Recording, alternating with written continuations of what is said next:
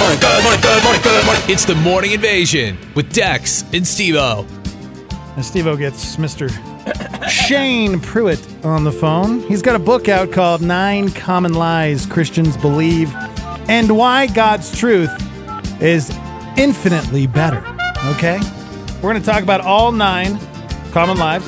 Yeah, you don't We're going to go through every chapter in the book. Number. Okay. Oh, whoops. Error 80. It's an error. What's the error? try What again, did they dude. say? I didn't even hear the error. Yeah, that's right. Great. This is uncomfortable. That's Why we need a producer? Let's see. Com- let's see. I'm looking through the common lies. Uh, let me see here.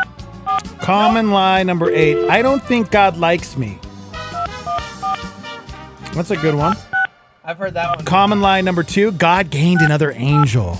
Oh man. No, heaven did not gain another angel. Heaven gained. That's not You gonna are be. not permitted More to worshipers. Oh my gosh! You know, you're just blowing this, aren't you? Shut up! Yep. Okay. Let's go to common sorry, lie number being- one. God won't give you more than I can handle. Yeah, just start we hear running it it. all the time, guys. I've heard that so many times Just in read the 39 chapter years one on my out life. loud. We're going to go to chapter one. The truth shall set you free from bad one liners. Here we go.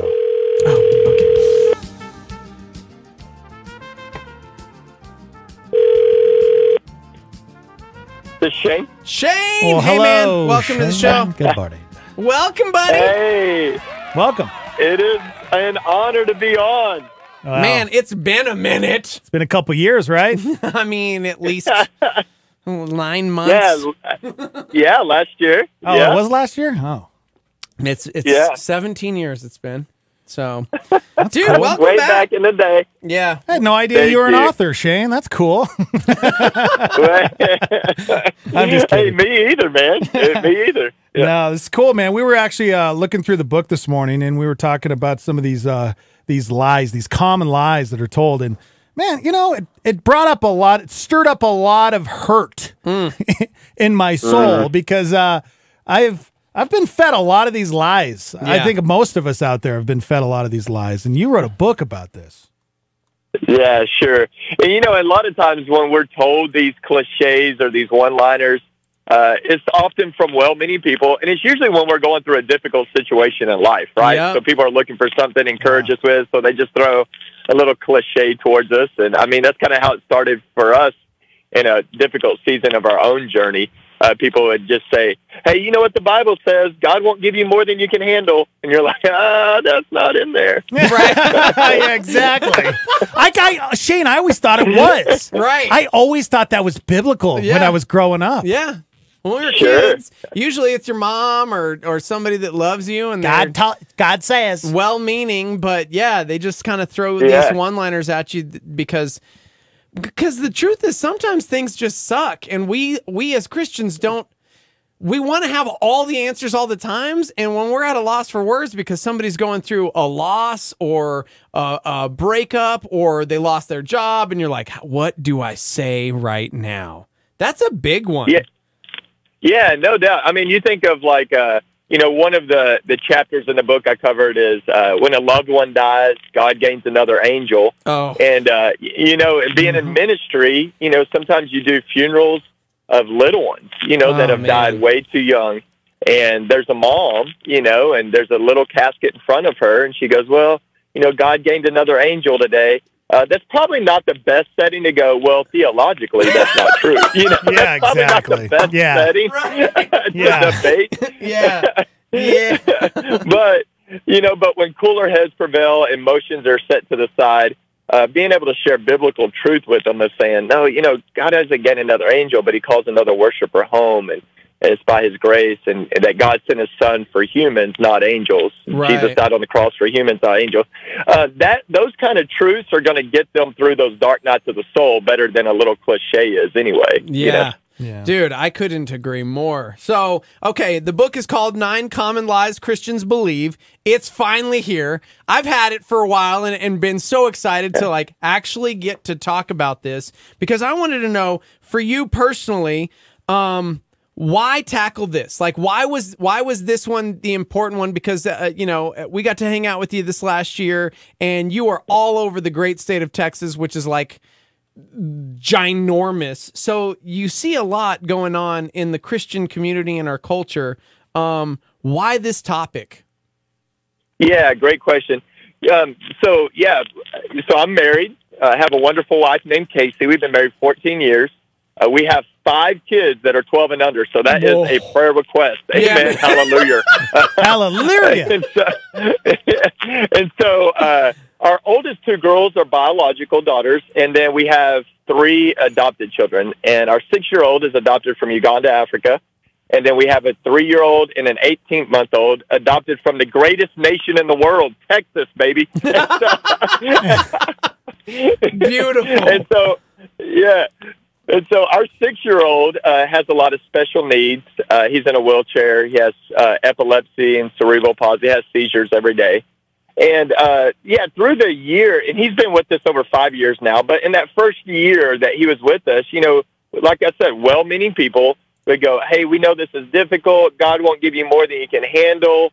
Uh, just trust your gut on this. Follow your heart. You know, all those things." And Ugh. then at a year end, we kind of had a breaking moment in a good way uh, because we were masking the struggle uh, because we're Christian leaders in ministry and we were struggling on the inside with just seeing our son suffer, but on the outside we had to put it, you know, like we had it all together. yeah. But at a year end, we just broke, got honest before the Lord, transparent, go, you know what, this isn't good, and if it's okay to say this, you know, this sucks. yeah. Um, but God's still with us, and we really return back to the basics of Scripture.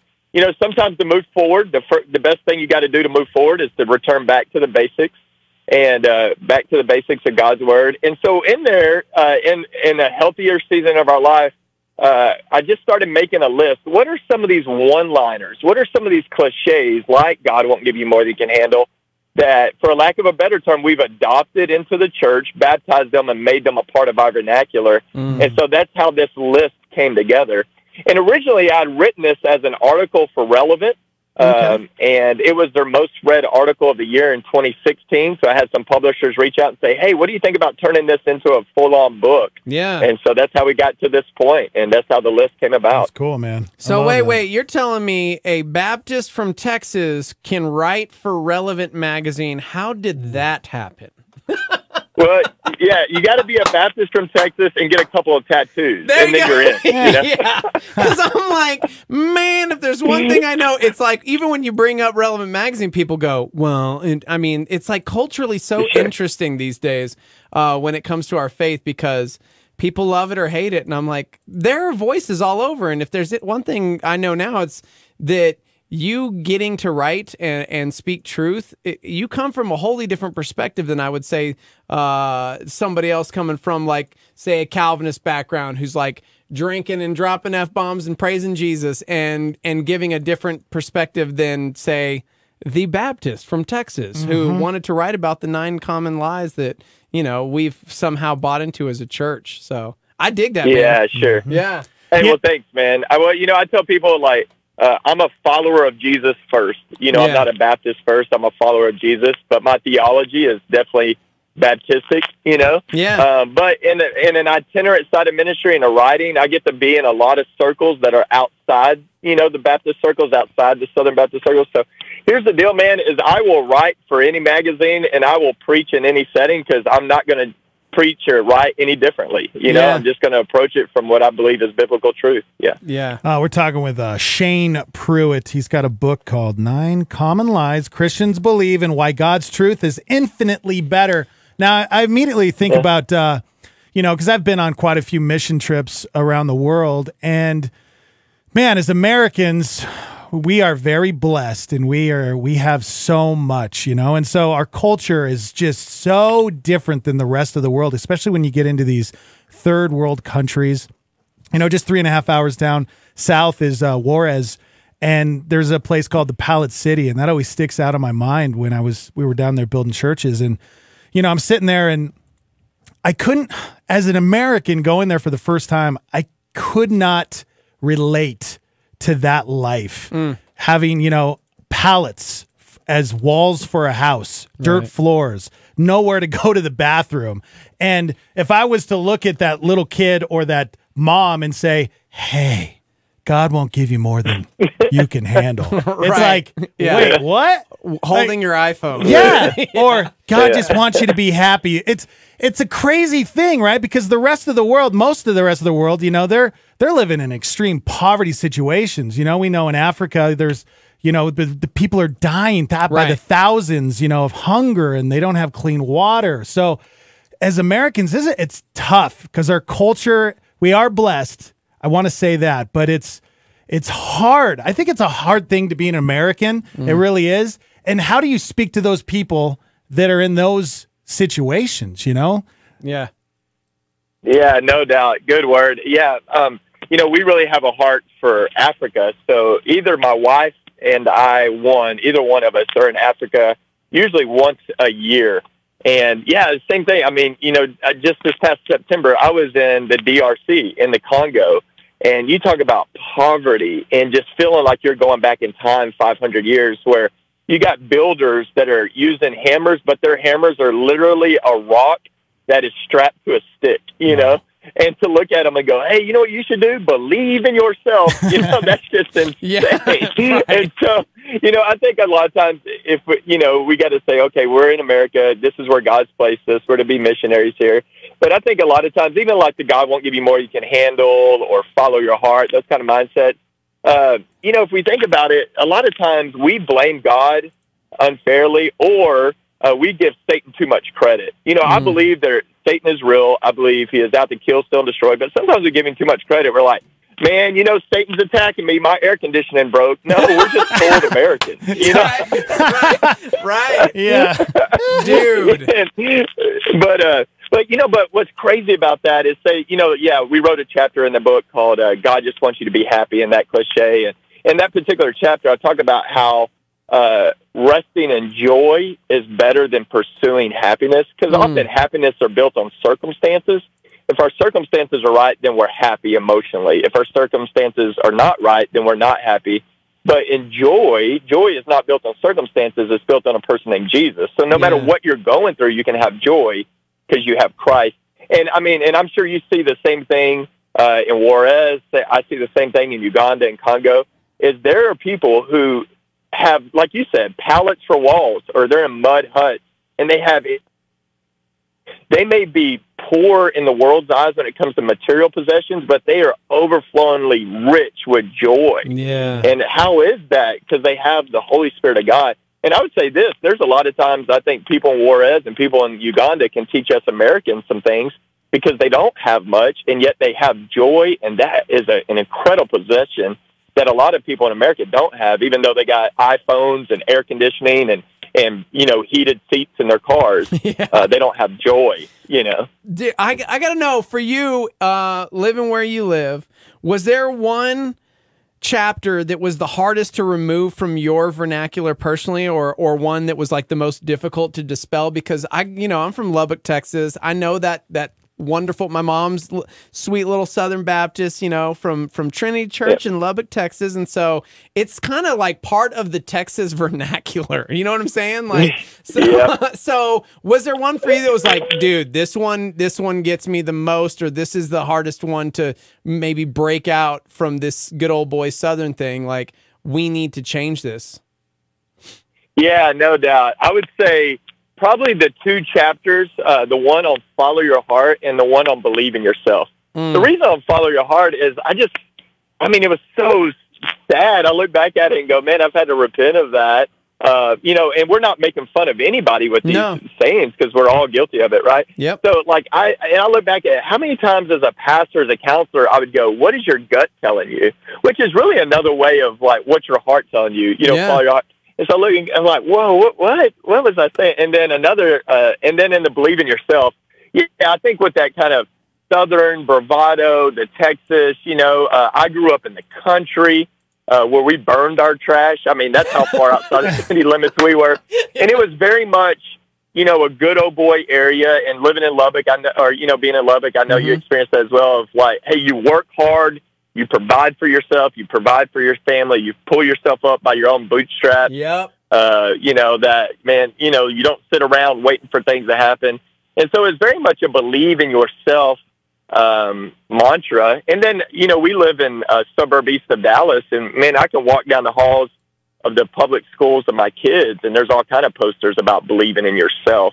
And so I think it was just like, you know, what does that really mean, and what does culture mean when they say that, and is God's truth better than what culture is saying about believing in yourself? And, Yeah. I mean, you think about it, that's almost an opposite message that Jesus gives us. You think of Matthew 24, he said he didn't say, "Hey, you want to believe, you know, if you want to follow me, you need to believe in yourself." I think he said the almost exact opposite of that. Deny yourself, pick up your cross and follow Yeah. me. Gosh, man. That's good. It's incredible. So, Nine Common Lies Christians Believe.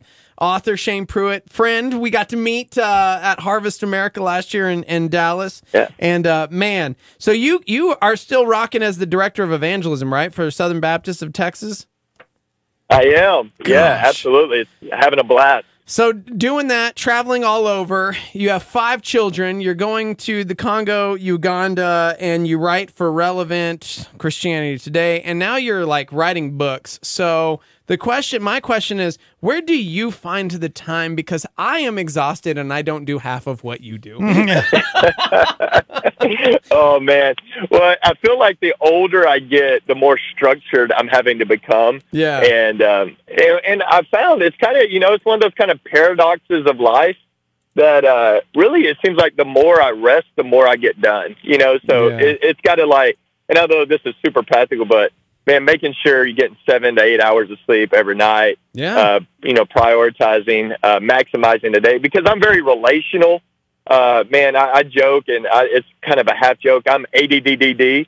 So if I'm in the office, I can sit in there for about two hours and then I roam the building talking to everybody and distracting them, you know? And so I think it's having to become more disciplined the older I get. And, and somehow God just stretches the day, man. I don't know. I guess, you know, like he stretched the loaves and the fish, he just stretches the day. And it was crazy. You know, I didn't become a Christian until I was 21. And I remember like, I remember there was like three lies I would always tell to myself about why I shouldn't become a Christian. Uh, because I was 21, I was heavily in a party lifestyle, and and so I just remember it's like, well, if I become a Christian, I won't have anything to do because all my friends are partiers, and that's what I'm doing. Well, Yeah. that was a lie. yeah. Uh, I got more than enough to do, and and then the other lie was I'm not going to have any friends because I'm all my friends are partiers. Well, that was a lie. God's replaced them with healthy relationships, and then, and then the third thing, I don't know why I told myself this, but I told myself if I become a Christian, I'm gonna have to marry an ugly woman. I don't know why I thought that. You know, It's because of Little House on the Prairie, isn't it? yeah, Little I mean, House the on the Prairie beautiful women changed in the world are those that love Jesus, and God gave me the best one of all, my wife Casey. She's a great godly woman, and she has the spiritual gift of hotness. So praise the Lord for that. You know? Praise the Lord. Spiritual gift of hotness, writing that one down. That's so Oh my gosh, amazing. Yeah. I love it, dude. I'm so glad that we were able to like hang out with you. Um, before we go, I got I, I have one more because we have people chiming in left and right, and and so many people are resonating with this. Like, man, my in, in my childhood, my mom, my grandmother. You know, here in New Mexico, uh, a lot of people grew up. It was it, there were two things. It was like Baptist or Catholic, and those were the things. And mm-hmm. so you come Yeah. up with these these ideas, these philosophies, these this theology that man, in all of a sudden people are in their 20s and 30s trying to rewire their brain because this is what someone who loved them told them. So, one of the chapters talks about forgiveness. Like when we have bitterness mm-hmm. and not being able to forgive, talk to the person right now who's hearing this going, man, I resent my mom, or I resent my dad, or I resent my grandparent, or my Sunday school teacher, or so much because I've had to rewire my brain. Speak to the person that's having trouble forgiving the well-meaning, you know, friend or family member that hurt them spiritually because of these these lies. Yeah, that's so good. You know, and and I know we've mainly been kind of talking about different cliches. You know, follow your heart, believe in yourself, and those are all covered in the book. But there's some others that we cover in the book that are really meant to be more upli- uplifting in nature. You know, where someone maybe think, well, God has forgotten about me, or God Yeah. doesn't care about me, or I can never forgive that person, or so and so will never change. Uh, so those are meant to be in there to be more uplifting. So yeah, on forgiveness. Oh man, you know that's such a tough one because there's kind of two sides of dealing with bitterness, right? There's that bitterness that we hold towards people over, if we'd be honest, really silly things, you know, of Yeah. like, uh, you know, I kind of joke. I remember, and my wife's okay with me sharing this. Uh, when we, uh, she was pregnant with our oldest daughter, we found out, you know, we were having a girl, so it came time to pick baby names. And I'll never forget this. Like, my wife is the most godly person I know, like, way more godly than me. and I'll never forget this. I, mean, I was like, well, what about the name Sarah? I just threw out a name. What about the name Sarah? That's a beautiful name. It's in the Bible. I'll never forget, like, here's my godly wife, petite, and her eyes just get huge. Uh, her her head started spinning. She levitated off the ground. Yeah. Her voice got deep. No, I'm just kidding. But she's like, no, because when I was in third grade, there was this girl named Sarah that stole my Lisa Frank Trapper Keeper. I'm never naming one of my babies Sarah. And I'm like, wow, Wow. so you're holding on to some things, you know? So, I feel her pain. yeah, man, you know those Trapper Keepers. And so, uh, Yeah. you know what's so sad is I share that story sometimes to a younger, a young adult generation. They're like, "What's a Trapper Keeper?" and I'm Oh, like, "Oh man. man, yeah, yeah." Ah. talk about Missed it. first, man, the struggle's real there. Yeah. I know what Yeah, for real. But uh, hey, but so, but I, I joke to say that a lot of stuff we hold on to is really serious, you know, silly. We'll be like, "Well, I'm not friends with that person anymore," and I don't remember why, but I know it's a good reason, right? Mm-hmm. So there's that side. But then there's this other side, especially in our culture today with a lot of movements going on, uh, things rising to the surface, which is good because things need to be brought out into the light so that we can deal with them and heal and move forward. And so there's people who have suffered uh, from injustice. There's people who have suffered uh, from assaults. There's people who have suffered from abuse. There's very real victims out there. Yeah. There's people who are really hurting. So how do you deal with un, you know unforgiveness and bitterness in that realm? And here's the encouragement: is I think a lot of times the reason we don't want to forgive is that we're actually believing some myths about forgiveness, and I even cover those in that chapter in the book. I'll give you an example of a myth about forgiveness. We tend to think if I forgive that person, then I'm condoning what they did to me, or I'm saying what they did to me is okay, and that's a lie. You know, or if I forgive that person, then I got to be friends with them again. Well, n- not necessarily. Sometimes space is a gift from the Lord. You know, Yeah. so uh, Yeah. maybe that person is dangerous, and you don't need to be around them again. Or if I forgive them, um, then you know, uh, then I'm being a doormat because they keep doing the same thing over and over again. Uh, you know, forgiveness is really an act of faith between you and the Lord. Because here's the deal: that person may never ask for your forgiveness. They may never, never apologize. They may not care. They may not even know they hurt you. So really, forgiveness is between you and the Lord because you're the one hurting. You're the one not eating. You're the one that's developing a stomach ulcer. You're the one staying awake at night. Mm. So really, forgiveness basically is this: Hey, I'm not going to try to hold control over this situation anymore, but I'm going to lift this weight off my shoulders and I'm going to hand it over to God because He can handle it and let Him be in control of the situation. Let Him be the judge because He will judge them perfectly. And so, forgiveness is really an act of faith between you and the Lord, and to know that hey forgiving doesn't mean you're going to forget. That's another one. People say, "Well, if I, I if forgiving means I have to forget and I can't forget." No, no. To me, a greater act of grace is saying this: I remember. I remember how you hurt me, and I still choose to forgive. Man, what an act of grace! Yeah. And you know, I think sometimes I think we confuse forgiveness and reconciliation. And what I mean by that, reconciliation often takes both people, right? It takes both people compromising, it takes both people repenting, it takes both people changing. Well, that's not always going to be the case. So that's reconciliation. Forgiveness really just takes you and the Lord. Forgiveness is an act of faith between you and God and say, God, I'm giving this to you. God, I need you to forgive them through me. And, and all of us to say this, I know I'm kind of going along with it, but this one's so important to Yes. me. Preach. Um, yes. Yeah, is uh, you know, forgiveness. I say this: biblical forgiveness is not hard. Uh, it's not even difficult. In fact, it's impossible. And so, really, what you're asking God to do is to forgive them through you, and you're just a vessel. Because it's got to be an act of faith. It's got to be an act of God. But here's the good news: is God does impossible things all the time, and He can make the impossible possible if you're trusting Him. Oh man. I love that. Dude, Shane, I just posted the link, shanepruitt.com. Um, everybody needs to get there immediately. Uh, Nine Common Lies Christians Believe is the book. But I, I just want to say, like, to, to everybody listening, because so many people chiming in, um, this has been such a great topic. We've got to have you back on more regularly because not just because of your book, but also you write some incredible things that people need to hear in the world today. Uh, speaking especially about the abortion topic that is on the hearts and minds of, of everyone. Um, and what it means to truly be pro-life, not just uh, anti-abortion, and and just man, some good words, Shane. That's some right. Good words, Hey, man. man. Good old boy. Hey, Stoked thank you so much. I always have a blast with y'all. I always go on going, I know I'm going to laugh a lot. I know we're going to talk about some heavy stuff. Yes. So, man, I look forward to it. I would love to be on anytime you guys will have me. All right, thanks, Shane. Dude, open door policy. So I, I promise you, it will be sooner rather than later. So, All right, brother. thanks for hanging with us, man. Love it. Hey, guys, keep up the good work, man. I really appreciate Thanks, you guys. man. You too, man. We'll, see talk ya. to you soon. See you, buddy. All Oh, right, take care, guys. Nine Common Lies Christians Believe. It's his book, Shane Pruitt. And Google him, man.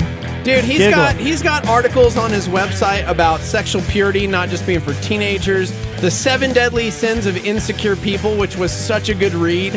Um, but really, his wife and him wrote something about how being being pro-life is so much more than than just being anti-abortion. He talks about adoption. He talks about caring for the widows and the orphans, and he is just I loves me some Shane Pruitt. ShanePruitt.com. Get there, check out his blog, check out his book.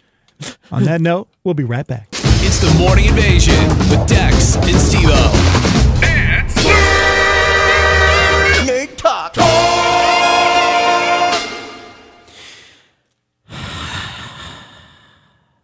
Hi. Hi, how's it going? This thing on? Hello? Hello? Every time I come on, I want to. I'm always tempted to snipe your uh, weather. You know, you're like star 88, and you're like, I'm like high 40. Oh, you should have. You totally could have. I, I never get the the spacing right, Oh, okay. Well, but yeah, yeah. you, you you could if you want. okay. Um, High of 40 degrees. There you go. Beautiful. Welcome to Nerd Talk. Uh, pastor Jason Mills in studio, What's up? campus pastor Good buddy. Over Yeah. at uh, Calvary, Nob Hill, Lobo Theater, That's right. right across the street from my favorite comic shop. Astro zombies. Yeah, Astro Zombies. Uh, and so we we like to bring you in here and talk nerd, Yeah. talk nerd. Nerd. Yeah. Uh, speaking of, we actually just dropped our latest uh, episode of Don't Forget the Small Yes. Stuff. Aaron Campbell With an amazing comic artist. and Dex actually had a really good time. Yeah, oh, of course. Yeah, we talked about fears Yeah, and we got healthy at the same time. Right on. talked a little Bird Box because he was commissioned by Netflix to do some artwork, and Yeah. talked about Infidel, his comic book. right on. which is really interesting. It was just picked up, you know, to become a major motion picture, and I picked it up and started reading it, and it's really, it's interesting. Um, the things that are getting talked about in comic books these Oh, days. yeah. and I say For these sure. days, but I guess it's been, it's always been like that. But as kids, we weren't picking up on those. Well, it wasn't so as uh, so it, uh, uh, overt, I guess, is Yeah. the is the word. Yeah, because I mean, comics have always been, especially since the '60s and with Marvel, has always been really kind of a force for social discussion and social change. Yeah. you know, I mean, uh, Captain America punched Hitler. a lot. Yeah, so in the movie, of course, you know he he has this play where he punches Hitler, but there's a famous cover where Captain America literally is punching Hitler. So Mm-hmm. Yeah. it's yeah, it's it's one of those things. But like even in the '60s, so uh, to back up a little bit, uh, my kids uh, and I watched uh, Ant Man and Wasp nice. uh, over the last week uh, for our family movie night, and my son was just like beyond, be, beside himself with excitement. Yeah. And then there's that scene where Wasp shrinks a car in front of a guy who's trying to open it, and it's Stan Mm-hmm. Lee, and he goes, "Well." 60s were a lot of fun, but now I'm paying for it, right? Yeah, yeah. And the thing is, is though, is that Stan wrote several comics, uh, several Spider-Man comics, talking against the drug usage of that era. Oh, yeah. uh, in the 60s and 70s, and was a staunch, uh, you know, kind of person to rally against that rampant drug use, and did a lot of things about alcoholism and uh, drug use, and even racism. I mean, he created Luke Cage for that reason. He was Right. like, the African American population takes up like makes up like 10% of the population and we have like no African American heroes that's that's dumb that's underrepresentation so he created it for that purpose Yeah. and also knowing that they would buy it you Right. know so I mean he's he's not dumb but No. at the same time yeah so comics have always kind of done that and you know the whole mutant stuff and mutant registration act and all that stuff in the X-Men comics were about those people who and we've talked about this before I know but Yeah. have felt pushed out into the margins of society um, whether that's uh, Christians in the 80s and 90s or uh, people of you know the trans and, and gay communities here in- Right. in, the modern time. You know, so whatever audience grabs a hold of that, those themes are being discussed in comics and have been at least since the 60s. What's really cool is we talked about this comic in particular, I think last week or the week before, and I finally got around to to picking it up and reading it. Daredevil issue one Yeah. dives deep into his Catholic faith. Yeah. It goes back to when he was a kid and he was and he hated God Yeah. because he gave him blindness. And Right. it's funny because we just had Shane Pruitt on and he wrote this book, Nine Common Lies Christians Believe. And one of them was like, God, you know, won't give you more than you can handle. God wants you to be happy. And God happy. wants me to be Yeah. happy and all. And, and, and then one of the, one of the more serious ones I should say is, um, God doesn't really care. And, and another chapter is, I don't think God likes me. And in those chapters, I mean, it gets pretty heavy on Yeah. because there are people that believe that. And and it's it was weird to me because I, I read it last night and coming in this morning didn't even think about connecting the two, but this comic book tackles that very thing because here's this kid who mm-hmm. tried to push a guy out of the way because he was going to get hit by a car type thing and all of a sudden he ends up getting hit and there's this crazy accident and it causes his blindness so he was doing a good thing that Yeah. caused something very negative to happen to him Right. and immediately just thinks clearly god hates me Yeah, exactly. I think that happens to a lot of people. i'm trying so yeah. hard I've heard Yeah. that from right so many i'm oh, people. trying so hard i was doing the right thing Yeah. for once and this negative thing happened god doesn't care about me god hates me Yeah. I, I mean, I've experienced my, that myself, you know, growing up in, in high school and stuff, just where I had a bunch of friends who kind of really got into the drug scene. And I decided, being the good Christian Baptist kid that I was, to no longer associate with uh, with those people, and lost all my friends in high school, which is a fate worse than death when you're in high school, right? Yeah, yeah. And and just felt abandoned by God. And but you know, He was with me through that whole scenario. Now I can look back on it and go, no, this was I, I did the right thing, which is the right thing regardless of the outcome. Yeah. Which, by the way, if you do something good just because it comes with rewards, you know, it questions the motivations. Yeah. Right. Should you have helped that guy who's going to get hit by the truck? Yes. Why? Because he was going to get hit by a truck. right You know, it doesn't Yeah. matter what the consequences are at the end of it. A good thing's still a good thing. So That's funny. You yeah. haven't even read the comic book. This is literally what it tackles. As a child, he's hating God because he did a good thing and it caused a negative outcome. And But did so it? and so right? And so mm-hmm. the priest is trying to convince him that God can use this to he said maybe it's that God wanted to show you how to see in a different way right. and and it, I I was honestly I was blown away. They use scripture Yeah. in it. Uh, it is not a quote Christian comic book. No.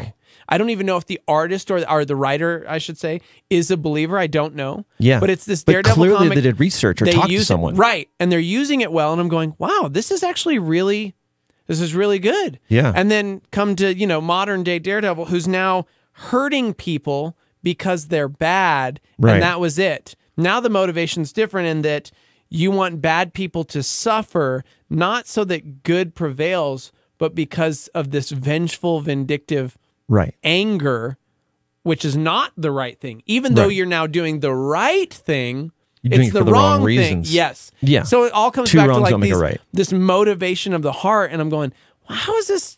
This is being discussed in a comic book. Yeah. So Yeah, because I mean, it's it's age old uh, questions. You know, something that Yeah. everyone has to grapple with at some point in their life. You know, and I was I was talking with someone here last week, I guess, where you know thinking about like, well, I did the right thing, but you know, I uh, something bad happened to it, and why can't I? You know, why didn't it happen some way differently? You, you think of Joseph in the Bible, who did the right, Right. thing over and over. He refused the advances of Potiphar's wife, and then he's in jail that, you know and so or and then he helps out these two guys he's going to get out no no still going to be in there for a long time Yeah. you know and imagine what had happened what would have happened if someone had gotten him out of prison before or had stayed his sentence uh, all of the jews would have died and therefore no israel and therefore no messiah and then satan wins yeah, you know it's just Oh, like man. no sometimes bad things or how about this difficult things yeah, because bad is a value judgment, which we can't make a lot of times in the moment. Bad things have to happen, or difficult things to have to happen. I can happen. relate so much to this conversation right now. You know, because God is so easy to blame too. You know, Yeah. Yeah. He's the easiest to blame when we don't understand why Yeah, these things are happening.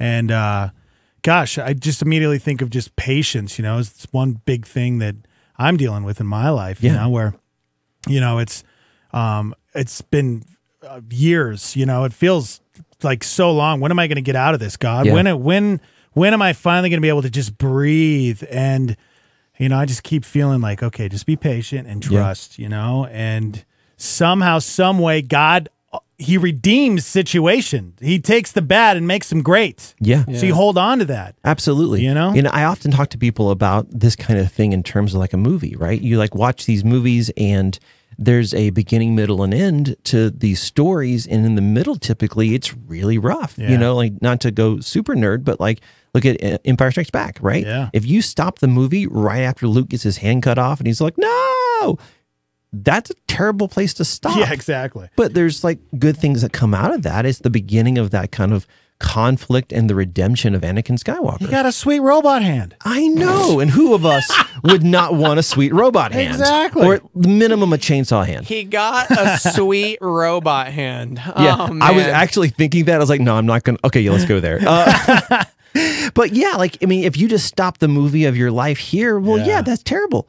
But it, your movie isn't over. Your your story is not over. And for many of us, we have decades of movie to go. Yeah. Who knows what plot twist and and wrap up is going to happen? You know. Yeah. So, yeah, the Israelites were in the desert for 40 years. Yep. So see, Dexter, you've been 40 complaining, years! and it hasn't even only, been a you only decade got like 29 Okay? years to go, Dex. Gosh, you're 39 so, years to go. So good. I Oh, hope that gosh. helps you in your struggles. You only have 32 more years of this. Please, God. 32. But you know what the funny thing is? That's what I mean. That's what we're talking about with Shane too. It's so hard when someone's going through something traumatic. Like we've all been through difficult, terrible seasons of life, and when walking through that with someone, it's it's well, it's, it's just hard to to wrap your brain around it because Yeah. the truth is we don't know what God's doing. No, we don't know. absolutely So it's like I want to encourage you. I don't even know how Yeah. because Yeah. I don't know what God's doing. Yeah, absolutely. But the other thing is too is that some people don't get their happy ending. Yeah. You know, I mean, I hate Yeah. to say that, but it's it really is true. But how much how much good and blessing can we give out to others even if we don't get our happy ending? you know, that, yeah. and so even if um, even if our story ends with that trial or that uh, downturn never is fully resolved or resolved the way we want, we can still be a blessing to other people. We can still do good to other people. You know, you think about someone like uh, Bonhoeffer, right? Who was he's German, he's a theologian and a philosopher, and he's speaking against out the against the Nazi regime, and has to flee the country, and is teaching you know Sunday school in Harlem, right? And then decides he has to go back, and he has to to help his own people, and ends up dying in a in a in a concentration camp, you know. And but the thing, so he never gets his his you know happy ending, but the books that he he wrote and the work that he did and the the just discipleship he did while he was in the United States those people's lives were impacted. Those people's mm. lives were made better even if he doesn't get his. And so we have to remember that it's not just about our own story not to be so navel gazy that it's all about us. And sure we want good things for our lives but there's billions of other lives out there. How are we going to impact those? Yeah. Hmm. And I and I know I might not have a happy ending while I'm here on earth. Absolutely. Like that might not happen. Look Yeah. at Jesus. right He didn't have a very happy ending at, at the end of his life, you know, Right. 33 years old, he got crucified. Yeah, and all of the disciples except for for John, basically. Yeah. you Yeah. know, well, even him, Just he got bailed. He got he got boiled in oil and survived. Right. But but it's like, yeah, like you know, those guys don't have happy endings, but they No. still impacted the world for millennia. But the reality is, is that even at death, at the end of our lives, mm-hmm. that's still not the end of our movie. There's still the after credits scene, Exactly. which is always the best part. Which Always is the e- best yeah. part. And so, and the, here's the best part: is our after credit scene is is in eternity. Yeah. which is how you feel if you have to pee, but the credits just started rolling, Right. and you know it's going to be a few minutes before the end credit scene. and then you start Longest googling two minutes of your life. Start googling to make sure I that there literally really is did one. that this weekend with Alita because it was like this can't be the end of the movie. So I googled and Was- it was wa- like, was there one oh, No, there was no end credit scene, and I'm like, They're look, like, we're leaving. "Bail, let's go." We're leaving this stupid movie. Papa's got to pee. Depends on who you're talking to. Some people loved it. I was not one of those people. Anyways, Absolutely. Comics. comics. In normal news, speaking of, of of sad things and saying goodbye, I need sad music. Are we ready? I don't wanna In memoriam. in memoriam. It's time for our in memoriam on Nerd Talk. Her name, Gwyneth Paltrow. Did, did she die? Pepper? Well, sadly, the time. Wow. Pepper Did you Potts? hear that? Pepper Potts. You Yeah. didn't even blink. Dude, Pepper Potts. And is- you my jam. aren't, quote, a nerd, bro. Yeah, your your facade is. I'm an is undercover cracking. nerd. Nerd. Yeah, well, you let's are. be real, guys. The time has finally come to start saying our goodbyes. Goodbye, Norma Jean. Somebody want to sing that in the background? Yeah. Goodbye. Time to say goodbye. Uh, Gwyneth Paltrow was the first one to officially write a send off already. Really? Yeah. During an interview with Variety magazine, Gwyneth Paltrow announced her official retirement from the Marvel Cinematic Universe. So Pepper dies. I mean, I don't know that she dies. Oh, because here's the thing. Here's the thing. Here's what she said. Quote. I mean, I'm a bit old to be in a suit and all that at this point. I feel lucky that I did it because I actually got talked into it. I was friends with Iron Man director Jon Favreau. Yeah. And it was such a wonderful experience making the first Iron Man and then to watch how important it has become to fans. Um, I feel honored to be a part of something that people are so passionate about. Of course, if they said, "Can you come back for a day shoot?" I will always be there if they need me. Uh, so she's she's not necessarily done, but she her contract is over and she's not re-signing a contract. So she she will make a cameo Yeah. If So need be. more importantly, she says wear a suit, and I know in like Iron Man three, she wears a suit for I like know, a half a minute. Yeah. yeah. But does that mean she's going to be wearing a suit in Endgame? like, I don't know. what was she called? N- Not rescue, was it? Oh yeah, Yeah, she was Rescue. rescue. Yeah. she, she played rescue for about seven minutes in Iron Man three, which was a great movie. I don't care what anybody says. no, dude, she was in that suit for like a It was- second. that movie was so dope. It was great. I loved that movie. It was a little silly, but I liked so it. uh, obviously she clearly has lots of love for her character and for Yeah. the Marvel universe in general, but she's not willing to sign another full contract. So she's leaving the door open for appearances down the road as a cameo or a flashback. However, we don't even know if she's going to survive Endgame. So Right.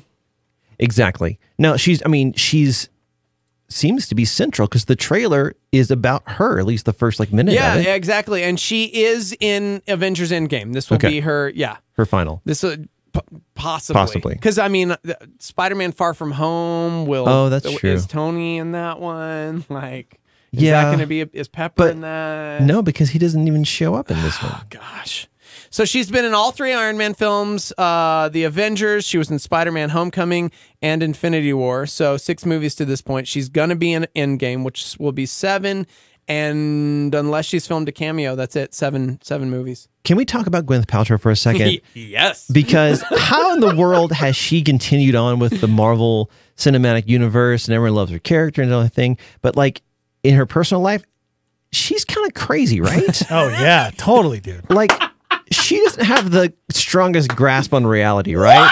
I, am I reading that No, right? no, Dex? you're right. Thank you, Dex. I Back remember reading here. like divorce parties. Um, her kids' names are like Plant and Apple. Fern, Apple, Apple, yeah. bro. and yeah, Forest. You leave Chris Martin out of this right one, bro. and then also too like she has like these recipes that are like cost like thousands of that, dollars that to part is true. That part Yeah. I will corroborate. All the other stuff, hey, we just talked about how people go through life. Maybe it was a hard season, and that's how she coped with getting a divorce from the one of the best musicians on the planet.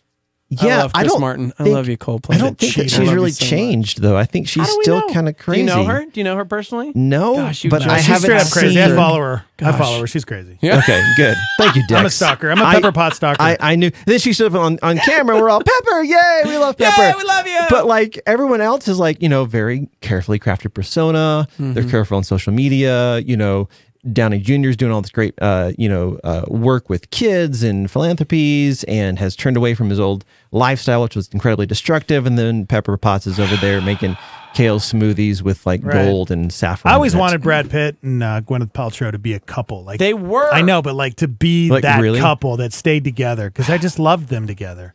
I don't know, dude. I, I feel like he's kind of holding on by a thread as well. Yeah, you're probably right. They're You know gonna what? good You for judgy, each other. judgy jerks. Yeah.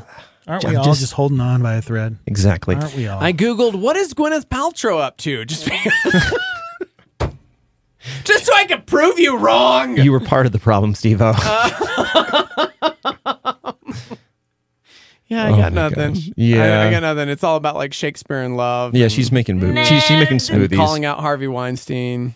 yeah, Yeah, exactly. So, So, but she did have a really great thing to say about Brad Pitt yesterday. oh, there you go. Doc. Because Oh, I guess yeah, he, I heard a really he, cool like, story about that. He like super stood up to Harvey Weinstein, who was Yeah. being a bully to Gwyneth Paltrow. Yeah, Oh, because she was almost like uh, in that hashtag Me Too movement. Yeah, in, yeah, in yeah. some ways, she was, and she was dating Brad Pitt, and Brad Pitt like basically put his career on the line. Yeah, was and like, was like, "Listen, this jerk." ain't gonna happen," Yeah. and he like stepped up. It was a pretty cool story. Good for him. He's one of the few people who probably could have done that. and Exactly. with any kind of force and and meaning to it. Well, at the time, you know, Harvey, he was like the man in He charge, man. and he could make or break Yeah. you. So basically, Brad was like, "I don't even care about my career. This Mm-hmm. guy's going down, and he's gonna know it." Yeah. So, pretty cool dude. And yet Exactly. he also broke her heart because they were totally engaged to be married and then they ended up splitting up. And she almost didn't do Shakespeare in Love because she couldn't even get out of bed. I know they Go were ahead, a power guys. couple, Yeah, man. they were.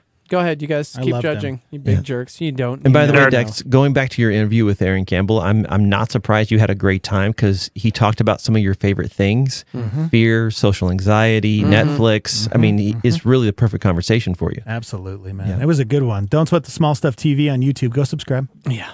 Yeah. Okay. Anything else before we go? I mean, uh, real quick, because we're up against the nine o'clock hour, but uh, there's a rumor that Avengers Endgame not only is it going to be the best movie in the history of ever, Mm-hmm. it's also going to bring with it the episode nine trailer. Allegedly, Oh my maybe. gosh. Can you imagine? We're going to be sitting in Avengers Endgame waiting for the finale of like this epic. Oh my gosh! And then we're allegedly going to get an episode 9 trailer. I don't know if I like that. Oh, dude, they if they do that, that's gonna like break the universe. I don't like that. Why? Because I remember You're gonna be I- there no, anyway. I remember sitting in The Dark Knight Rises. yeah. And I wasn't a huge Nolan Batman Right, trilogy fan. okay. And I'm going, I'm here because it's the ender and I'm I'm excited. And then I saw the trailer for Man of Steel Yeah. and was like, "Oh my gosh. Yeah. That was new Superman. trailer. Can't wait to see that." And it in turn Batman uh whatever the, Yeah. the, the Dark Knight Batman Endgame, ends, yeah. Yes. Was terrible to me because the whole time I was just thinking about Superman. We're going to be sitting in Avengers Endgame thinking about the Star Wars trailer. It's like nerd overload. You can't do it. Yeah, your cells are gonna combust. I think it's a bad idea, Disney. I think it's a good idea, dude, because the the movie that people that, that they had the first episode one trailer on, Yeah. no one wanted to see it, but they put it on there and they sold out theaters Yeah, across the nation. That's and then true. some people would just leave, but they already paid for the movie because all they wanted to see was the You trailer. know what we didn't It's have smart. back then? The internet. That's so true. it's a little different now. We actually dude. did have the internet. It was like '98. uh, we we had it. We it, had it. it was around. okay. All right, let's take a quick break, guys. Live from the Dream Style Remodeling Star 88 Studios. Hang on.